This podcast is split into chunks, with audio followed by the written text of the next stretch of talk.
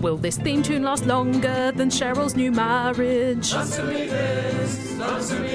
Is that tattoo on her ass or the red cabbage?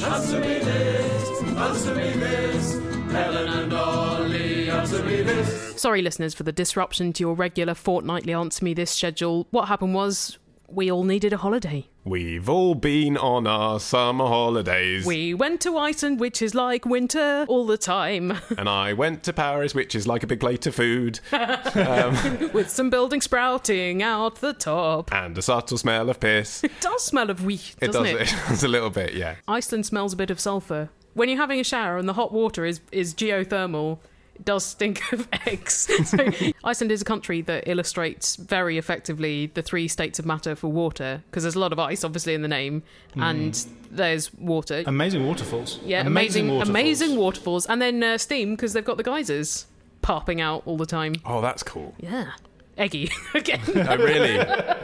yeah, they don't look eggy on TV. no, you don't. You don't get the smell of vision. Did you ever stand underneath one and pretend to be Michael Jackson in an Earth Song when it burst up? No, Shame. But the water would uh, scald you right up the undercarriage. Well, it's worth it to be eggy Michael Jackson for just one day. Here is a question from Craig in Stafford who says I was on Google Maps and looked at the street view of Downing Street and noticed that number 10 is all blurred out. Yeah, that's what it's like in real life. You've never been. it's all blurry. Ollie answered me this why is this the case? As everyone knows what number 10 looks like. A terrorist using Google Maps to see potential targets? Well, yes, basically, that's the fear. Right. I, Uh, I'm surprised that the Google Street View car was allowed up Downing Street. I'm not. Massive publicity win, that, isn't it? Yeah, but the, the gates are shut. Yeah, I know, but they were arranged it in advance, I think, is No. probably fair to suppose. Spontaneous. I was passed by the Google Street View car a few days ago. Did you wave in and do Crystal a silly Palace. Belm face? No, I didn't do any funny Oh, jokes wasted that in two years' opportunity. time would have seemed really funny and clever. You've got to think of something that's prescient, haven't you? And like, what Yeah. can you do that's physical comedy that's going to be Yeah. funny in, as you say, two years' time? Couldn't I be- guess squatting to look like you're having a shit is always funny. Couldn't beat those uh, people in Scotland that did the fake murder scene. Yeah, that that's was good. very Oh, quick yeah, that was thinking. good. Yeah, that's very nice. But Difficult. s- so I'd suggest to you listeners have a prank in mind, just in case. Can you do some sort of like visual joke that's about data privacy or robots? Because that would be quite a A good visual Google. joke about data privacy. Yeah. You'd need to walk around with your own little blurry screen that you hold up in front of your face. Yes, brilliant. That could be quite funny. Do you think that's why they had to blur it out? Because David Cameron was doing a funny joke for the Google Street View it car. just wasn't funny two years later. No. Um, so, yeah, no, it does appear that the British government had a about turn on this, uh, as they never do with any of their other policies. Oh, no. Um, and this was that, yes, they did indeed allow the Google Street View car down Downing Street to take a picture, much like at the White House. You can not only see the outside, but also inside the building as well. It was a big flagship thing. You know, Downing Street working with Google, da da da, partnership, exciting. And then after this recent law was passed saying that you are allowed to request that buildings are blurred, uh, after which point I think uh, Paul McCartney's asked for his house to be blurred, Tony Blair has asked for his house to be blurred. Tony Blair. Uh, Tony Blair. Uh, Wait, wait, that, but that isn't that really counterproductive because then you can just figure out where they live. You know, they live roughly in this area, and they, you can just look for the blurry house. yes, but you can't necessarily see what number the house is, for example. Well, you can look at number ten and Yeah, I know. number fourteen. People will be able to find out where Paul McCartney lives because he's had the same place in Peas Marsh for decades. Yeah. But Mm. it's probably harder to go and case his house Yeah. from the street than it is to look at a picture online and figure the most vulnerable And entrance also points. Just, just knowing, like, you know, oh, Paul, you've got that yellow plant pot in your window. It's just a bit weird, isn't it? personal. Yeah. So I don't know why Downing Street is now on the list. It, uh, as you might imagine, they haven't uh, released information to Google about why this would be. Yeah. Uh, but I imagine it must be a security thing, obviously. They've Yeah. decided that there is too much of a risk that people would be looking at it thinking, where could they throw a bomb, but, it- but basically? it's on like a hundred thousand. Postcards. I Well, I was know. going to say TV shows, so I you know. could just take a little bit of Sky News and go, "Oh yeah, that's how high the window is. I can chuck a brick." Through Yes, but I wonder if you can actually, in the same kind of clever ways, uh, use the data in different systems, like cross reference that data with other data. So if it's all computerized and you've got an image, could you run a program on Google Street View Or that make a shows 3D where you'd- map or something. exactly shows where you're where you'd run to plant the bomb? Whereas it's just easier just to take it off, isn't it? Well, here's a question from Fergus who says, "Capers can be very difficult to source in Manchester." Phew, uncivilized place. Uh, smaller supermarkets don't stock them, which calls for a terrible trip to a terrible big supermarket. Couldn't you mail order them? Capers.com, maybe? I think there are lots of things you can only get from big supermarkets, so you just lump them all together, don't you? And you only go occasionally. Well, in Manchester, you could go to Booths. I'm sure Booths have got Oh, capers. booths are all over the capers, and it is a caper going to booths. Absolutely. Uh, despite this, says Fergus, I am a fan of capers. The heart wants what the heart wants. Um, but Helen, answer me this: actually, what is a caper? For many years, I thought they grew in the sea due to their affiliation with seafood. Like parsley and lemons. Chips. yeah. And I continue to refer to them as the olive of the sea, You renegade. uh, although my girlfriend does not accept this appellation. A caper, Fergus, is a pickled bud of the shrub Caparis spinosa, and caper berries are the fruits of the same. So when Mm. you're buying a caper, you're not buying the berry. No, you're buying the bud. You're buying, so like the head of a flower. A prepubescent flower. Yeah, which is kind of what it looks like. Whereas the caper berries are smooth and they've got a stalk usually, and they're bigger. But I know what he means because it is so associated with seafood. You do think maybe it's because I knew it was a plant. Like you can tell looking at it, it's a plant. But I thought, Duh, maybe, Uh, Fergus, everyone knows the plant. but I did think maybe it was a plant that grows near the sea or even in the It's not seabed. Mm. inconceivable that it's a bit of seaweed. Exactly. Uh, yeah. Well, no, it only thrives in arid climates Wow. or semi-arid climates, and in fact, even too much humidity can cause it to rot a bit. right. Wow. So the reason why they have this slightly marine taste is because people Hmm. only eat them after they've been pickled, because otherwise they don't taste very good. In ancient Greece, capers were used as a cure for flatulence. I wonder if that works. Would you just shove it up your ass? can imagine that would work. Hi, it's Harriet from Cambridge. Um, I'm just bowling at the moment. So, Helen and Ollie, will you answer me this? Um, what is it about bowling shoes? Why do they have this hideous black and red stripe? What is the origin of that story?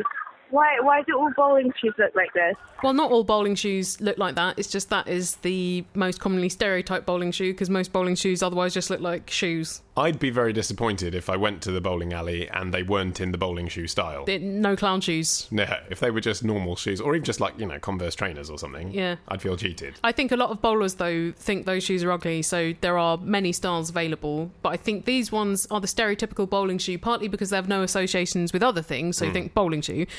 Secondly, because they don't want you to nick the shoes, and those shoes are so ridiculous and also blatantly Yes. bowling shoes that they think, well, no one wants to look like a clown. I think that's a huge part of it, not stealing the shoe. And I think maybe thirdly, uh, I- the aesthetic of bowling seems to be from a mid 20th century Americana perspective, and these shoes sum that up more than subsequent styles. Yeah, because it's a bit like this with the computer graphics, isn't it? At the bowling alley, uh, you know, you get a strike, and the computer goes strike, and the alligator comes out of the water and Yeah, dishes no, out an X or A whatever. picture of Doris Day comes up. well, it's no, but it's specifically 1980s, early 1980s when they digitized the bowling alleys. and yet that was an e- era kind of in love with the 50s Yes. So you've got the the general kind of trend of the bowling alley. You know, there's normally a place that sells burgers and fries there. Uh, you have the music, which typically will be 50s and 60s music. You have the shoes. not of roy orbison though Yeah, and then you, and then the graphics come from the 1980s. Now it's not as if the technology hasn't existed in the last 30 years for them to update those graphics, Mm-hmm. but they choose not to because they're selling an experience that is rooted in nostalgia, aren't they? And I think the shoes are part of that. I agree. I think if Yep. you know if, if Nike or Reebok came along and redesigned the bowling shoe and made them cooler, you still would want the old one. uh, all i've got on the brain at the moment though is we're going to score tonight from greece 2 Oh, I, I'm not familiar enough with the film, thankfully, for that to be. Uh, well what it is ollie memory is for a me. clever double meaning Uh-huh. because the scoring not only refers to sex but also bowling as in my favourite song from The Hunting of the Snark, I'm going to be snookering you tonight. well done for for out obscuring greece 2 as a musical reference when you go bowling are you a bit apprehensive I like Or- you said that like it's a regular thing. I haven't been bowling since I had back trouble, so that puts Yeah. us in 1997. I I, go about once a decade because I have very poor spatial awareness, so it's not very enjoyable for me to fail. I actually went with a work trip um, about five years ago, and That was pre shoulder dislocation. it was pre-shoulder dislocation but Mm-hmm. post-back trouble, so I was taking Yep. it easy. Um, but what was funny was because it's a sport, even though it's not really a sport. Yeah. I still wasn't taking it that seriously because I can't because it's a sport. It's meant to be a fun game. Yeah. It's like mini golf. You look like a dick if you take mini golf too seriously. Right.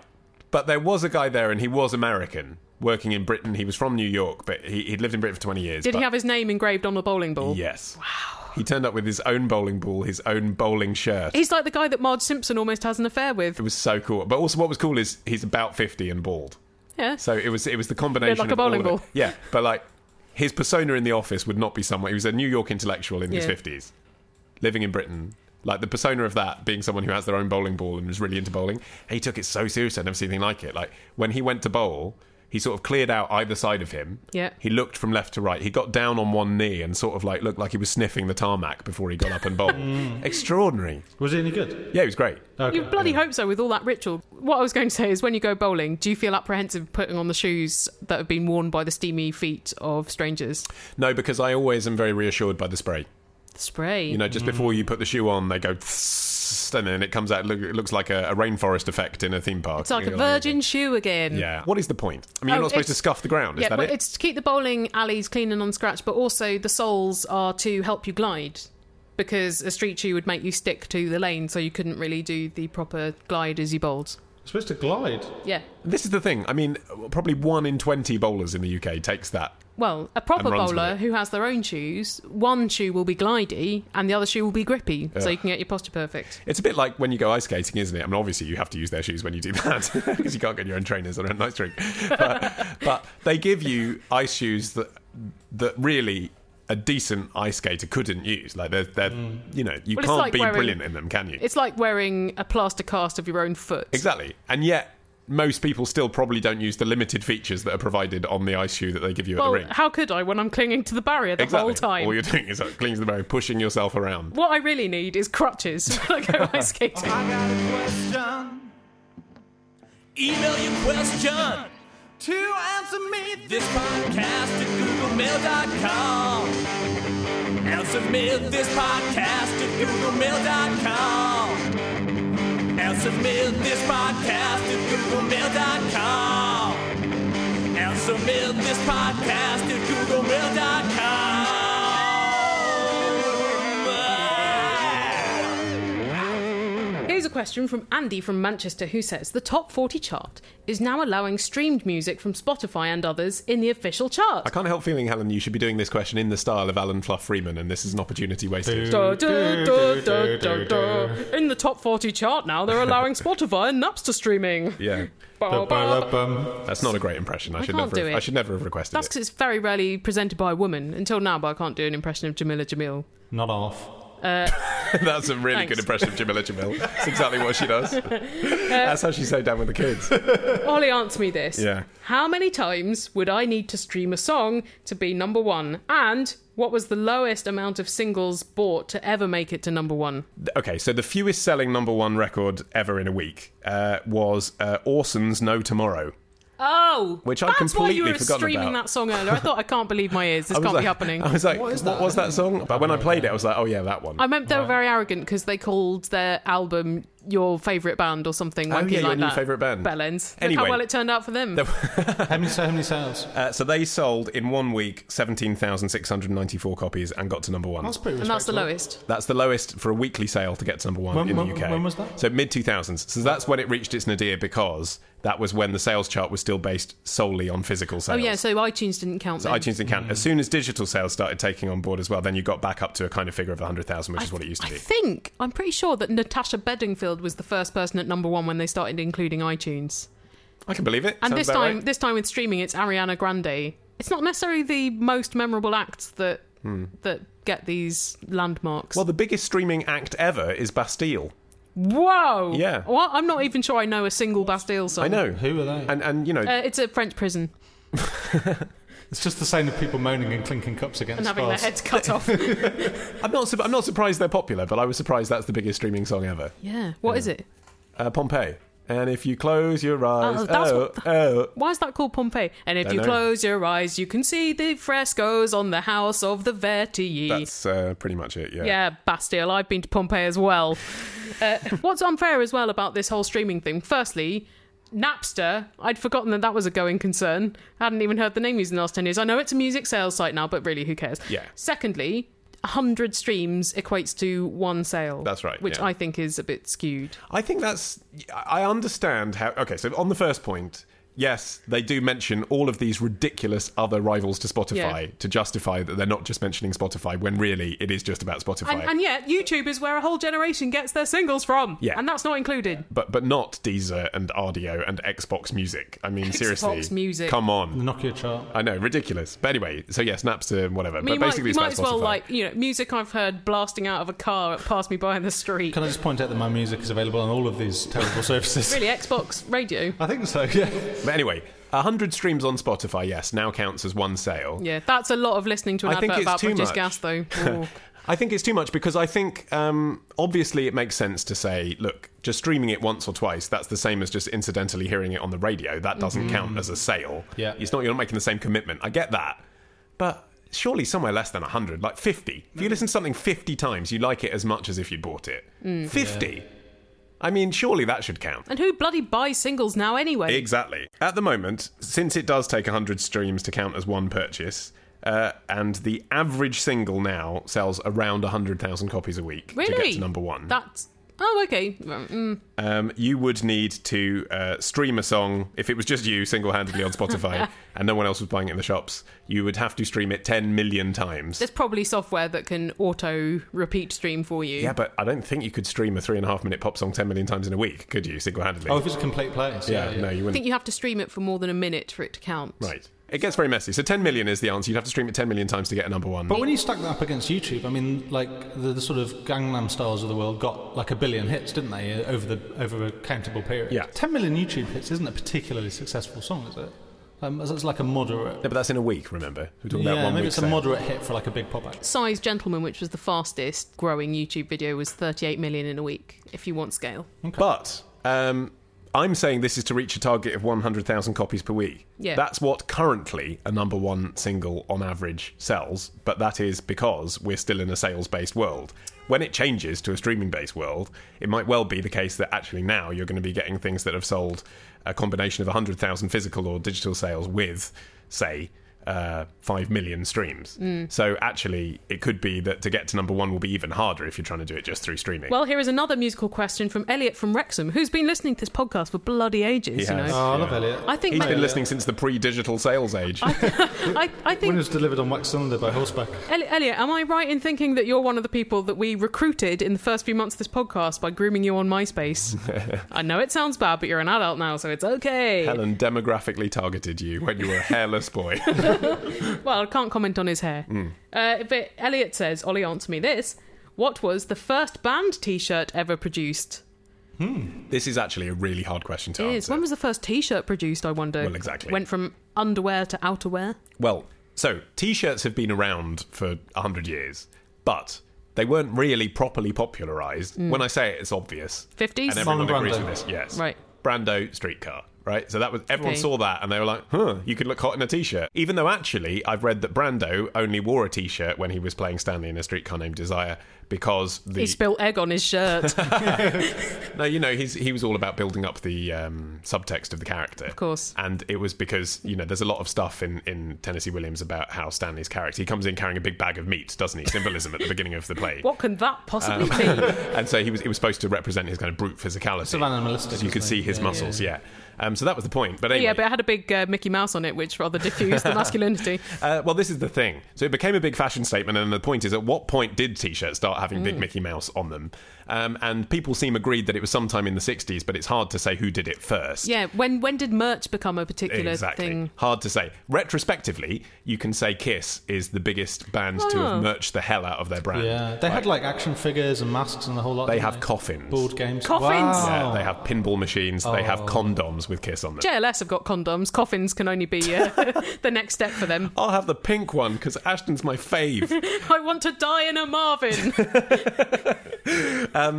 So anyway, it, it's very hard to find a definite answer on this because there was, it was a movement. It was a countercultural movement of youth, and it wasn't that people were writing about it at the time, saying, "Hey, we did this first because that wouldn't Yeah. have been cool." It was probably more incremental than that, wasn't it? But uh, as far as I can make out, it's a bit like me talking about "I Love Lucy" in the last episode. No Right. one knows for certain, but I think the band that did it properly in in terms of they did it and then more people did it is the Grateful Dead. Mm-hmm. Oh, Uh, because Yeah, Grateful that's- Dead would have been mid 60s, Yeah. uh, which is quite early, so that's before Rolling Stones Lips merch, for example right. And it was t-shirts rather than caftans. or something. t-shirts and what it meant basically was i smoked joints so Right. it was really part of the countercultural movement so there was loads of them printed so i think There, grateful were, Dead- there was a bit. There was a big um, acid thing with the Grateful Dead of everyone getting together and taking acid and like tuning into a collective consciousness. yeah well the same with love Right, yeah, yeah. but that as far as i can work out actually was people in the 70s reprinting psychedelic t-shirts from the 60s and not actually that love Oh, yeah, particularly okay. printed loads and sold them at their gigs or anything because that wouldn't have been cool to do in the 60s Oh, yeah, whereas the yeah. grateful dead did sell them as a signifier you were interested in drugs I can't imagine um, a '60s band going. We really need to merchandise our Yeah. brand a bit harder. Exactly.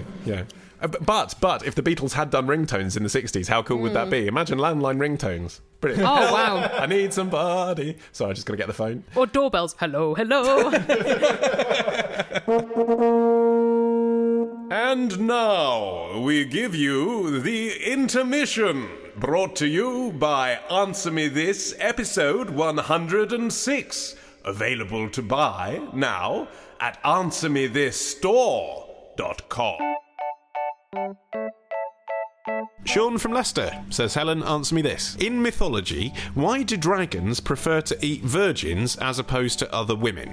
Uh, is the hymen that tasty? There's really no way of knowing unless we ask a dragon. There's a shortage of dragons now. Maybe that's because there's a shortage of dragons food because people are sexually active earlier. No, I think there's a shortage of dragons because dragons make all films worse when they come in. Apart from in Shrek, that's quite a cool dragon, but that's a subversive dragon that's taking the piss out of dragons, isn't it? So- Harry Potter 4, they were okay. Oh, I just, they never impressed me, a dragon. I mean, I, I guess the point is to a dragon, the world is his oyster, isn't it? He's a big, scary, fire breathing monster. He can ask for whatever he wants. So why wouldn't you ask for a virgin? You'd rather eat a spring chicken, wouldn't you, than a ropey old hen? I think dragons have sensitive palates. Go and Uh, they want, you know, lovely, tender, untainted meat. I think it's about age, actually. I think that comes into it as well. Typically, virgins will be younger. Well- they're not asking for Susan Boyle, are they? They're not asking for Anne Widdecombe. Oh. They're asking for, uh, The 17 year olds. yeah, Uh, well, a Jonas brother. I think it's uh, bec- partly because virgins were, at the- at the time that dragons were peaking, um, they were a common sacrificial victim. And I suppose because there was a kind of sacred thing about them because they were pure. Oh, so actually, uh, contrary to my theory, the dragon was just saying, "Don't make any bother over me, mate. You, if you've got a virgin, you're going to sacrifice anyway. Just give that one to me." Here's a question that I think will uh, definitively place this episode in summer of 2014. Consider this a uh, time capsule if Very you're listening much. in the future. It's from Katie from St Ives in Cambridge, not Cornwall, who says, I'm a primary school teacher, and in the past few weeks, loom bands have taken over. Boys and girls are wearing them from foundation stage to year six. I've been given several by my children. So, Ollie, answer me this.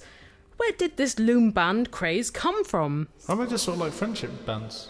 no. They're basically like little colourful rubber bands that you can weave into various different concoctions. But well, friendship band is woven, so it's It's it's the act of creation, Martin. The loom bands are the constituents Right. to a thing you might wear. The rainbow loom was invented in 2011 by Chiang Chong Ng.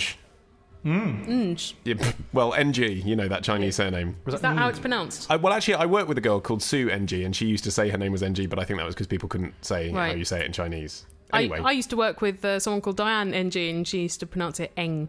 Eng. Okay, I yes, saw there you it go. with uh, Jane and Jane. She was at Ng, I think. It's not the important part of the story. Uh, he was born in Malaysia. I think he was in uh, Michigan, though. And it was his daughters who sort of invented it. Oh, so he didn't invent it; he purloined it and mass marketed it. No, he noticed that they were weaving bracelets out of elastic bands Okay. Mm-hmm. with their hands. Because you can just do it with your hands. Oh, of course. And so then many th- gadgets you can do with your hands, Yeah. but people don't. and uh, he, flashlight, for example. Mm. and uh, he invented a loom because he wanted to join in. He wanted to, to weave some bracelets with them, and his hands, his big man hands, were too big to join in. Now, is that the point where the children don't want to do it anymore? They're like, "Oh, Dad's doing it now." Dad's built a loom. Yeah. I know. Yeah, it he's must like, have seemed "Hey, girls, can I play loom bands with you?" And they're like, "Um, we're on Barbies now. Sorry." it must have seemed really dorky. Uh, but anyway, he, he did it, and uh, you know, it took off in his uh, local uh, school in Michigan. And it was one of these things that he then he then thought, right, this there's obviously mileage in this. I'm gonna I'm gonna become a toy entrepreneur in that very American way. Yeah. Uh, and he put like ten thousand dollars of his own money into a company, sold it to his own local independent toy stores. So it's quite nice in a way because the story is one of a proper like roots up ground entrepreneur was Yeah. not a big toy corporation that came up with this. But presumably he sold it and then never made any of the money of all the loom bands that there are now. Well, I don't know what the deals are, but I, I know that it's not really properly copyrighted because, yeah, it's a loom, isn't it? elastic bands and um, pegs, bands, isn't it? Yes, elastic bands have been around for a while. Uh, it. specifically, uh, 1845, the first patent for an elastic band. Really? Um, Yeah, and obviously the, the idea of turning them into catapults, bouncy balls. You know, kids have been using elastic bands as a tool. Very creatively. Very long time. I mean, it's sort of like finger knitting, but with elastic bands, and that's been around an awfully long time. I do think it's kind of brilliant, though, that um, yeah, there is this massive trend involving something as old world sounding as a loom, It's like if um, conkers or yo yos came back in a big way. and no electronics at all. You know, it's a gadget that involves no under the bonnet uh, computer power. No touchscreen, Yeah, nothing. exactly. But I would have thought that this is a very easy idea to knock off, so there's not that much money in it. Well, yes, although there's very high profit margins. That said, I mean, It's elastic bands. because it's elastic bands. I think they sell them for like a thousand for a pound, but Yeah. even so, that's still high profit margin. They've got them in our corner shop. They're even advertising the fact with a handwritten notice on the door. Here's another question from Katie who says, Helen, answer me this. How do you learn to pole vault? And I think uh, we can interpret from this, she means, how does one learn Yeah. to pole vault? Yeah. Uh, do you just have a go, uh, or do you start with a shorter pole and progress to a longer one? Uh, it all looks rather scary and probably more complicated than that run, stick pole in ground, jump, twist, and fall. That is essentially what it is, but but usually a pole vaulter will have already shown ability in the long jump because that has the most similar takeoff technique, Hmm. or they'll be a good sprinter but not fast enough to win sprinting events. And uh, so if they've also got good upper body strength, then um, they'll be encouraged to start by practicing using the long jump sandpit for a soft landing. Well, actually, believe it or not, I've done the pole vault. No way! Um, yeah, my- What? My, school wasn't um, traditionalist in terms of the sports it made us do. wow. Um, so we did have to do football and rugby and cricket, but actually they were quite cool about letting us try things like trampolining and, and running.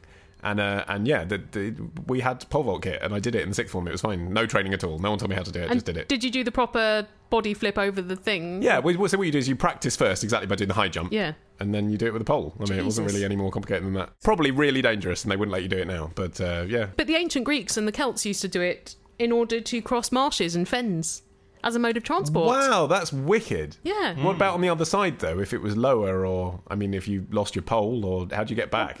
Well, pick Climb up a another tree pole. and scream. Yeah, just just, uh, just just pick up a stick on the other side. well, you could suppose. Uh. leave your pole on that side, chain it up to a fence. yeah, in case someone nicks it. Yeah. but I, assu- I would assume you would use sticks that were there and get from lump of semi-solid earth to the next one. Mm. Hmm. Sort of like big stilts. You know, when- I've never heard of anyone jumping a fence like you know when people used to jump the fence at Glastonbury Mm. using a pole, but it would be a sensible way of doing it. Would I mean you'd have to be pretty good, especially at Glastonbury, because you would land on a load of drunks. And they're Soft tense, landing. Yeah. What's interesting is that we're all so incredibly, resolutely unsportif, and yet podcast keeps proving that we're somewhat popular with the sportif because just the other day there was a piece in the Guardian uh, from ultra runner Rory Basio talking about how she listens to us when she's ultra running, and ultra running is where you just keep running for you will hundreds of land. miles. And you Yeah. take off into space. And she listens to us while she's training. It was one of those articles where they say like, "What are your influences? What? How do you train? And then what do you listen to? What music do you listen to?" How And do she you answered- distract yourself from the extreme physical pain? And she answered, I don't listen to music. I listen to a podcast called Answer Me This. I'd need something like, you know, full on, like Eye of the Tiger Yeah. on constant repeat to feel motivated. Yeah. But if you're the kind of person that's so motivated that you do indeed keep running till the land runs out, maybe you almost need something that just kind of chills you out.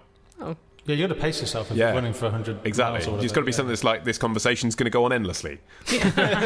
Will this never Oh, Jesus. stop? Then it turns out quite a few of our listeners are ultra runners. Really? I wonder if there's anyone who listens to us in waterproof headphones while swimming. Maybe we should have an Answer Me This Olympiad for all the people that do sporty things whilst listening to us. I'm trying to build a website to bring tourists to Radlit, but when I open it up on my smartphone or tablet, something goes wrong and it just looks a bit shit. Unlike Hertfordshire itself. Well, try building that website using Squarespace on desktop and devices. It will look simply ace, as well designed as Hertfordshire with all that lovely green space. County of Opportunity and Stevenage. Yes, time to say thank you very much to squarespace.com for sponsoring this episode of Answer Me This. Uh, if you would like to design a beautiful website, uh, head on down to theirs and use the code ANSWER to get 10% off a year's subscription to their service. which includes a free URL, a, a lot of storage space, and of course the designing templates and tools are so easy to use. E-commerce, if you want to sell things. tech support in uh, New York and Dublin as well if it all goes wrong. Here is a question from Neil from Crawley in West Sussex who says, I am someone who is squarely in the cupboard camp. You may wonder what that is, you're going to find out. But Ollie, answer me this once and for all. Should ketchup be kept in the fridge or in the cupboard? Whew. No option for both. What, I noticed. Decant it and keep it in both, like an experiment. well, I, I think the official advice on the bottle from Heinz, which is after all, I believe, uh, I know I say Heinz now Hmm. you rather said than Heinz, Heinz. Apparently, Heinz, I believe, account for eighty-five percent of ketchup sales in the UK. Not th- surprised. They're the ones to look at. Their advice is canonical. Their advice exactly. Uh, you keep it in the cupboard and then once opened, refrigerate. So Yeah. I mean, both. Both that's- is the answer. But that's a precaution because uh, they admit themselves in their FAQ because of its natural acidity, Heinz ketchup is shelf stable. However, its stability after opening can be affected by storage conditions. We recommend that this product be refrigerated to maintain the best quality. That's just hedging their bets, though, isn't it? Just in case someone Mm, lives yes. in a, a very hot, unhygienic hot shithole, place. put it in the fridge. And actually, but, there, but there it's is fine. an element. I mean, this sounds wrong, but there is an element of healthy bacteria, I believe. I have no scientific basis for this, where if it's left to mature slightly in a cupboard, Oh. it can taste a bit better. Sometimes things like that with long life, like with vinegar in them, can Yeah. taste a bit better when they've been left out. I Well, don't know why well, that is. also- that's probably chemical. That's probably the vi- vinegar maybe oxidizing a bit more. Yeah, rather it's than actual probably something like bacteria. that. 'cause But you don't also- really want that. Yeah, okay. cold things uh, are harder to taste.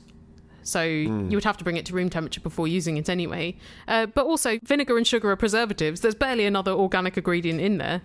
And the recipe, of course, goes back centuries, doesn't it? So in the early 1800s, when they first invented ketchup, there was- was, no fridge. No, it was to have a way pickled of product that you'd keep for years. So yeah, the original, the, the first printed recipe in English was from 1805. Yep. Uh, and they say you make five bottles and you keep them for three years. I actually made a recipe on Valentine's Day this year that involved using half a bottle of ketchup. wow. What were you making? A really horrible tomato You're soup. just the worst boyfriend in the world. No, Were you was making really a, nice. a big heart on the wall, a big red heart? It was uh, Jamie's Mountain Meatballs, is what it was. um, and no, they're really, really good. They're, they're just meatballs basically, but the sauce is made of. Um, you, it's, it sounds disgusting. It does sound disgusting. You, you, it's a load of ketchup with coffee um, Fucking and hell. a bit of mustard and what else was in there? Sugar. There's already sugar in the ketchup. Yeah, but it, it was really good. Okay. Very tangy. It's it's kind of like very um, southern tasting. Oh, yeah, God. it's sort of like being sandblasted in the taste buds, so you don't even notice what you're eating. It was good, I promise. okay. Here's a question from Jill who says While navigating the minefield that is preparing to take my children on holiday, including getting them their own passports, I think it makes sense to have photos of a child on a passport. It was always an anomaly that you didn't, but a baby. I think that's it. I've got friends who have got a baby. Ben and Nikki just had a baby. They, they went to uh, Portugal with their baby, like seven months old, and had to go and get a photo. I Yeah. mean, you could have just cut it out of a frame in Snappy Snaps and put it in your passport. They all look the same. My passport's ten years old. I went through when I went through customs for the first time. They really started to peer at me uh, and, and as if to say, "Is that actually you?" Yeah, because in Martin's passport picture, he's got short hair, he's got no beard, and he has the worried expression of, say, a young political seditionary, which is not Martin's look now. Now he's bumbling academic with a lot of fur. You'd think you'd be able to connect the two and say, "Yes, look at this young awkward activist. He'd obviously he'd obviously settle. look what he'd obviously become in ten years." Jill continues. Uh, Helen, answer me this: When did people start using passports? Uh, I can't imagine that my ancestors lined up in the pharmacy to get their picture taken during the Great Famine of the 1840s before setting sail. Uh, so, how official or reliable was travel documentation before photographic ID? I think this is a question framed from somebody who's never been alive without photography. Of course, before photography existed, things wouldn't be reliant on photography, would they? True. I like the idea of having an artist's impression of you, though, Yeah. as your passport photo. Then all the royals, everyone would have their hand on a greyhound, wouldn't they? and a ruff. I see you're not travelling with your greyhound today, sir. Step aside. well, uh, as, as previously discussed, the Queen doesn't have a passport, so that's that's an exemption anyway. They'd No. know if you were pretending to be a royal that you weren't a proper royal. So most people attribute the uh, appearance of the passport to the era of Henry V. There was an Act of Parliament in 1414 Wow. requiring people a safe conduct document, Hmm. and these had to be issued by the king, but he could give them to anyone whether or not they were English, and foreign nationals didn't even have to pay, whereas uh, subjects did have to pay. What is that like? That's interesting. Topsy turvy. Hmm. But actually, there's still a trace of that kind of language, isn't there, on the front page of the passport? You know, when you're bored on a flight and you've got nothing else to look at, you've read the in-flight magazine. Always got a book with me, Ollie. What Okay. do you take me for? Well, I- obviously, I just don't think ahead. Of course, if I was flying BA, I'd be listening to Answer Me This on the Comedy Podcast channel. and I'd never be bored. Big shout out to you, BA guys. How's it doing up there? Um, but uh, it- you know, sometimes you're on the flight, you're bored, um, and you find yourself reading your passport. A bit like when you Desperate. find yourself reading the shampoo bottle on the bog and you've read all the magazines. Desperate. Desperate. Retreat to your imagination, Ollie. what is sodium lauryl sulfate? um, there is still this legalistic thing written in beautiful script on a British passport. or- Hmm. Illegible script. Illegible script, but it kind of says something like this hereby entitles the recipient to full protection under the Queen's auspices abroad, da da da da da.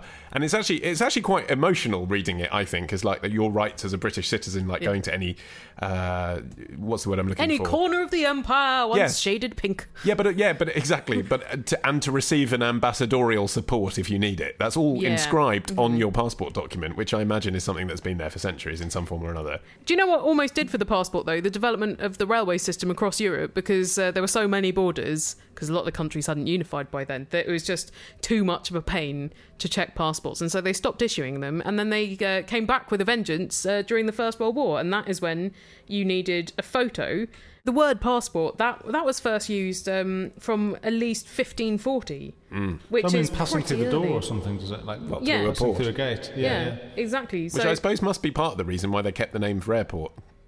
It was established not only that port was a port, but people had passports, and you were going to use a passport at an airport. it's a place of transition. and also a beautiful bottle full of tasty alcohol. Have you ever bought a bottle of port at a port? No. I have. In Portugal. Okay. I was, at, I, was at, I was at Portugal airport and I bought a bottle of port. Well, congratulations, you're the portiest one here. I only did it because it was so meta. Here's a question about something you might do on holiday from Richard, who says, Ollie, answer me this. Why is it that when you sunbathe au naturel, that one's todger never gets sunburnt? I mean, one would have thought you would have to smother it in oil. Yeah, Richard, you're lucky, basically. That's the answer. Really? Um, It's got an unburnable todger. yeah. No, no, no. He's just been lucky not to have been burned on his Todger. Your, your Todger is no less burnable than any other part of you. I would have thought that the skin on there would be more burnable because it's so rarely exposed to sun in the average Brit. Yeah. Anyway, uh, yes, your penis can get burned. uh, Testes. particularly if you're circumcised, obviously, the head of your penis more at risk. Oh, God. Um, so if you are going to sunbathe for a long time in direct sunlight, yes, you should oil it up. or put a little parasol over it, like a cocktail umbrella. Now, the disadvantage, uh, in a way, if you consider this a disadvantage to the nation as a whole, is that you can't really sunbathe nude here because uh, you live in an area, you know, very, very pretty public park. Oh, But- you mean we can't Yes, sunbathe nude? But you don't really have your own garden. I don't space. sunbathe, so why would I Sure, sunbathe so you wouldn't, anyway, nude? so you wouldn't or choose to anyway. No. But I, I've been partial to it in the past. Have you? Yeah, in my parents' garden, I do. Oh, when they're Um, not in. when they're not presumably. in, Do they yeah. have neighbours that can overlook the no, garden? and for that reason, that's why I have in the past. Although once I did do it, and then the gardener came in to do something in the uh, patio. and he started screaming. I went running into the house very quickly indeed. Um, but uh, in my new garden, in my new house, which I do love, but this is a fault with it, uh, there is nowhere in that garden that isn't overlooked by a small child. So I'm just Ew. even when I'm shirtless, I feel a bit like I shouldn't be. There's not a part of my garden that isn't overseen. Apart from there's like a trench next to the garden shed. Yeah, uh, which that is sounds cool. lying in mud.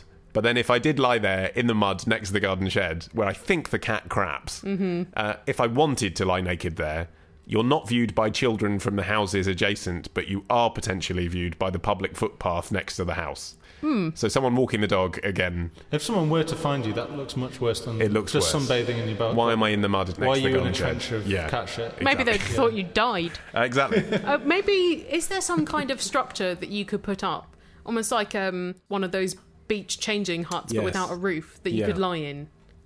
Perhaps. I just think some of the relaxing vibe of being naked in your own garden would be ruined by having to erect a wall. It'd be a bit like you're in a cocoon, wouldn't it? It would be a bit like you're in Berlin in 1989. I don't think it would be that relaxing. Could you go up on the roof? Um, it's slanted. Yeah. What about on the peak? Uh, yes, theoretically, I could.